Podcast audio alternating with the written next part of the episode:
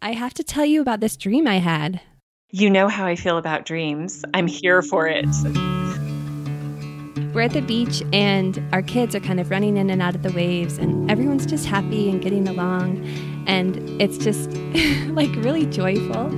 It sounds idyllic. I want to go to there.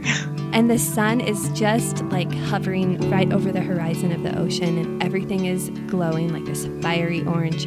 And you and I are walking towards the ocean, and we each have a bucket, and we scoop up a bucket full of ocean water. Wait, what are we wearing in this dream? We're wearing like cute, comfy dresses with pockets. I like that detail. We're walking back up to the sand, and as we're walking, the the water in our buckets is like transforming to this like liquid light. It had a consistency that was thicker than water, but it was Yeah. glistening and tangible. We both kneel down next to our buckets and we're like running our hands through this. It's like emanating light. I don't know. I can just see it in my mind. Yeah. And then we catch each other's eye and we're like, oh my gosh, because we realize this amazing substance. Like, we don't just have a bucket full, there's a whole ocean of it. Like it's limitless, really. Endless. Yeah. Endless light. Ooh, I love that. You too. It's beautiful. It kind of has a, I mean, clearly symbolic, but also a magical feel.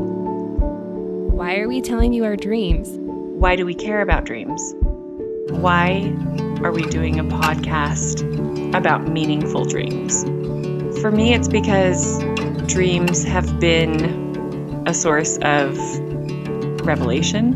My dreams have brought a lot of peace and comfort They have literally instructed me and really just helped me dig out of the abyss that mortality can drag us through, and they've like inspired me ultimately, to find Jesus. I just see it as a a conduit to heaven. Dreamsicle, a weekly podcast exploring dreams and other spiritual gifts. Subscribe in iTunes or wherever you listen to podcasts.